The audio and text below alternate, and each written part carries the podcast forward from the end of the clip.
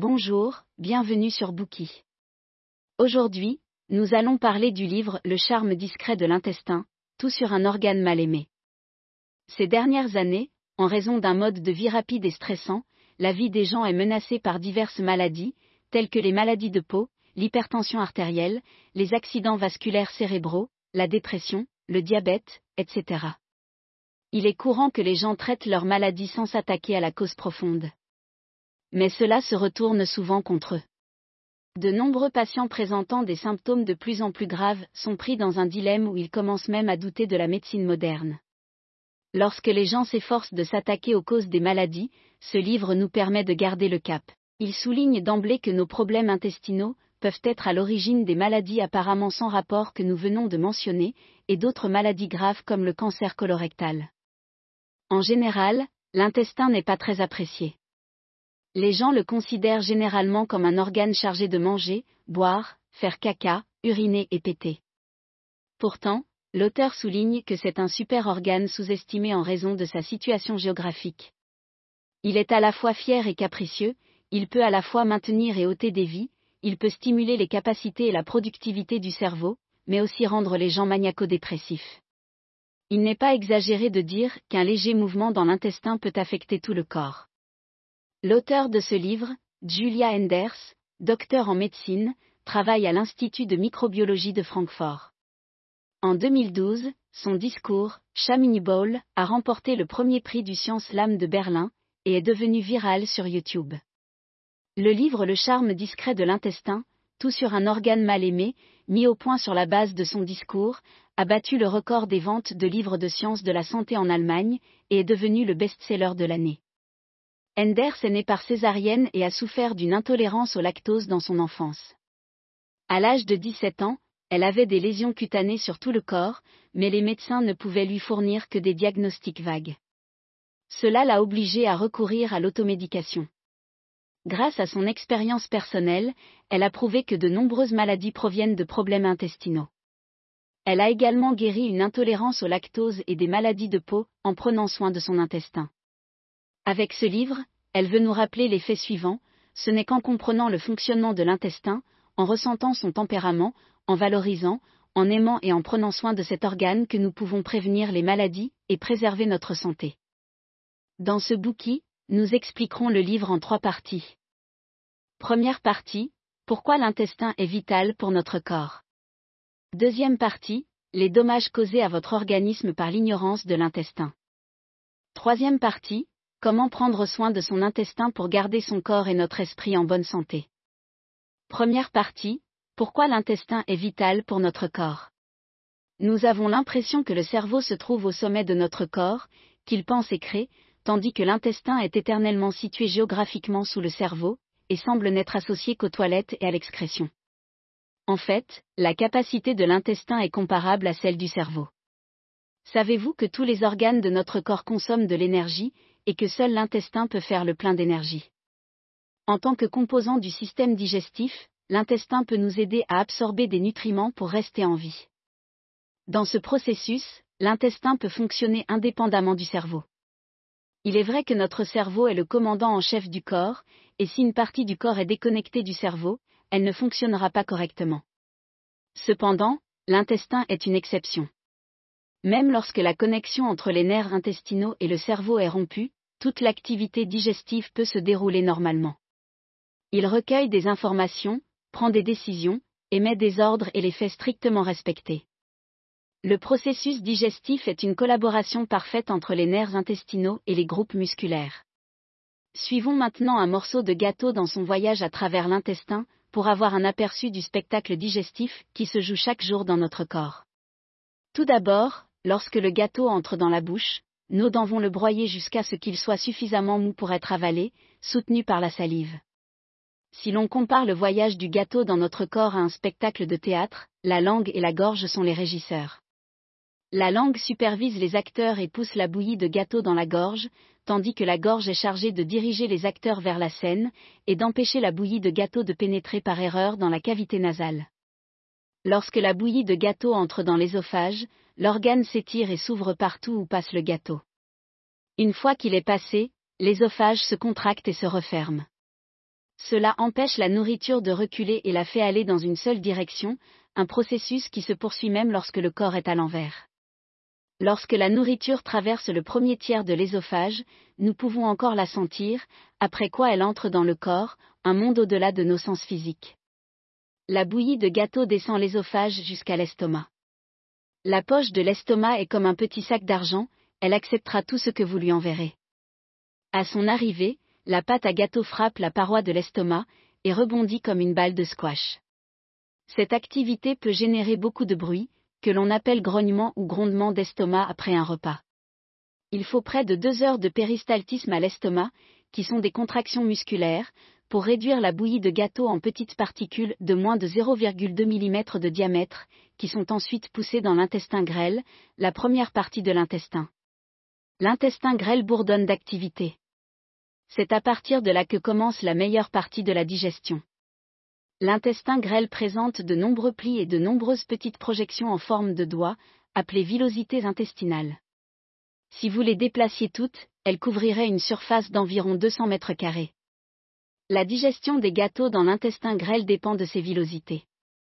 Au cours de ce processus, les cellules nerveuses de l'intestin grêle envoient de minuscules impulsions bioélectriques pour guider le mouvement de l'intestin grêle, agissant comme un DJ dans une boîte de nuit, tandis que les muscles répondent aux signaux comme les danseurs sur la piste de danse.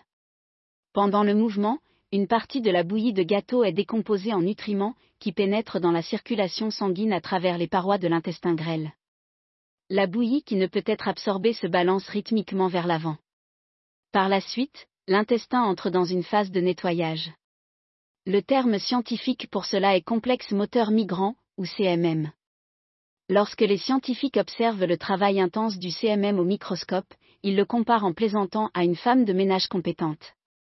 Cette gouvernante, avec son affection pour la propreté, nettoie les déchets de cuisine dès que l'intestin grêle a fini de digérer. Mais si vous ne pouvez pas vous empêcher de manger du pop-corn après l'apparition de la gouvernante, il devra s'arrêter pour laisser l'intestin grêle poursuivre la digestion. C'est pourquoi il est essentiel de contrôler l'apport alimentaire entre les repas, cela permet de réduire les déchets de cuisine et d'alléger la tâche de la femme de ménage. Les résidus que l'intestin grêle ne parvient pas à digérer pénètrent dans le gros intestin, qui n'aime ni les bruits ni un rythme de travail rapide. Dans le gros intestin, les résidus alimentaires dépendent de la flore intestinale pour être digérés et absorbés. Les nutriments tels que le calcium, les acides gras, la vitamine K, la thiamine, vitamine B1, la riboflavine, vitamine B2 et la vitamine B12 sont absorbées dans cet organe. L'eau est également recyclée ici et dirigée vers l'organisme. Le dernier maître du gros intestin est responsable de la régulation précise de l'équilibre au sel dans le corps. Pour cette raison, nos sels sont toujours salés. Après le dernier acte d'équilibrage entre le sel et l'eau, les sels salés sortent fraîchement du gros intestin. La digestion d'un morceau de gâteau peut durer de 8 à 42 heures avant de sortir du gros intestin, où le spectacle digestif prend fin. En écoutant cela, on doit s'étonner de notre intestin. Il s'agit d'un instrument high-tech précis qui, par une série de mouvements complexes, digère et absorbe les nutriments pour nourrir notre corps et soutenir la consommation énergétique quotidienne. Nous avons terminé pour la première série de configuration de l'intestin, la fonction digestive. Examinons à présent le deuxième ensemble de configuration de l'intestin, la mystérieuse flore intestinale. Avant d'entrer dans les détails, observons quelques phénomènes naturels. Dans les plaines tropicales, on trouve souvent une espèce particulière d'oiseau autour des crocodiles. Il s'agit de l'oiseau crocodile, qui vit en picorant les parasites et les restes de nourriture coincés entre les dents du crocodile. Il alerte également ce dernier en cas de danger. Pour le crocodile, L'oiseau est son nettoyeur et sa sentinelle. Pour l'oiseau, le crocodile est sa source de nourriture, mais le protège également des prédateurs. Leur relation peut être décrite comme symbiotique, mutuellement bénéfique, interdépendante et coexistant. Aucun des deux ne peut survivre s'ils sont séparés l'un de l'autre. Une relation similaire existe dans notre corps, nous entretenons une relation symbiotique et interdépendante avec les microbes. Nous avons également abordé ce sujet dans un autre bouquin sur le livre Moi, microbiote, maître du monde, les microbes, 30 billions d'amis. Vous ne savez peut-être pas que seuls 10% de nos cellules sont des cellules humaines, que les 90% restants sont des cellules microbiennes. Étage 99% de ces microbes se trouvent dans l'intestin. Ils constituent la carte maîtresse de l'intestin, la flore intestinale. Nous sommes tellement interdépendants les uns des autres que nous ne pouvons pas vivre sans notre flore intestinale. Des scientifiques ont un jour mené une expérience avec des souris de laboratoire sans bactéries. Ces souris n'ont pas de flore intestinale, elles se comportent donc étrangement et tombent facilement malades. Mais lorsqu'on leur injecte la flore intestinale d'autres souris normales, leur système immunitaire est activé. Comme leur système immunitaire est renforcé, elles se comportent comme des souris normales. La flore intestinale est donc cruciale pour les organismes symbiotiques. De manière encore plus étonnante, le docteur Enders souligne que chacun possède une flore différente de celle des autres. À l'instar des empreintes digitales, nous pouvons même identifier une personne spécifique en comparant sa flore. La façon dont nous vivons, les personnes que nous rencontrons, les maladies que nous avons, etc. déterminent collectivement la collection de flore dans notre intestin. Par exemple, un bébé né par voie vaginale a une flore intestinale différente de celle d'un bébé né par césarienne. Lors d'un accouchement par voie vaginale, la flore de la mère migre vers le bébé par le canal de naissance. Mais au lieu de recevoir la flore vaginale de sa mère, le bébé né par césarienne est exposé à diverses flores dans l'environnement, comme celle des mains de l'infirmière, celle des fleurs dans les maternités, etc. Un autre exemple est celui des bactéroides. Ils préfèrent la viande et les acides gras saturés, que l'on retrouve souvent dans l'intestin des amateurs de viande. En revanche, les végétariens ont plus de Provotella dans leur intestin. Après l'âge de 3 ans, notre flore intestinale est pratiquement dans sa forme définitive, tandis que la flore intestinale des adultes détermine leur physique ou les maladies auxquelles ils sont sujets. Par exemple, l'intestin des personnes en surpoids est moins diversifié. Au contraire, il est dominé par des bactéries qui métabolisent les glucides. Dans les années 1970, des chercheurs américains ont découvert que les guerriers Masaï africains, qui ne mangeaient que de la viande et buvaient beaucoup de lait, avaient un taux de cholestérol très bas. Au début, les scientifiques ont supposé que le lait qu'ils buvaient contenait une substance mystérieuse susceptible de réduire le taux de cholestérol. Cependant, les expériences ont prouvé qu'il avait tort. Il leur a fallu quelques décennies avant de réaliser que c'étaient les bactéries qui faisaient la différence. Dans une expérience menée en 2011, un groupe de scientifiques a demandé à 114 Canadiens de boire du yaourt contenant un certain type de bactéries deux fois par jour pendant six semaines. Il s'est avéré que les niveaux de mauvais cholestérol à lipoprotéines de basse densité, LDL, de ces personnes ont chuté de manière significative. On peut en déduire que le type de flore présente dans notre organisme a une incidence importante sur notre état de santé. En outre, la flore intestinale se nourrit des aliments que nous ingérons. Leur croissance dépend des aliments que nous ingérons. Lorsque nous consommons davantage d'aliments favorables aux bonnes bactéries, celles-ci se développent et gagnent du terrain dans leur lutte contre les mauvaises bactéries. Les fonctions des bactéries, à leur tour, affectent notre corps. Ainsi, la relation entre la flore intestinale et le corps humain est bidirectionnelle.